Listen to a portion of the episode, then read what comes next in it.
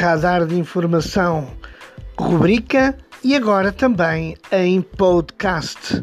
Rogério Rosa, ator, jornalista.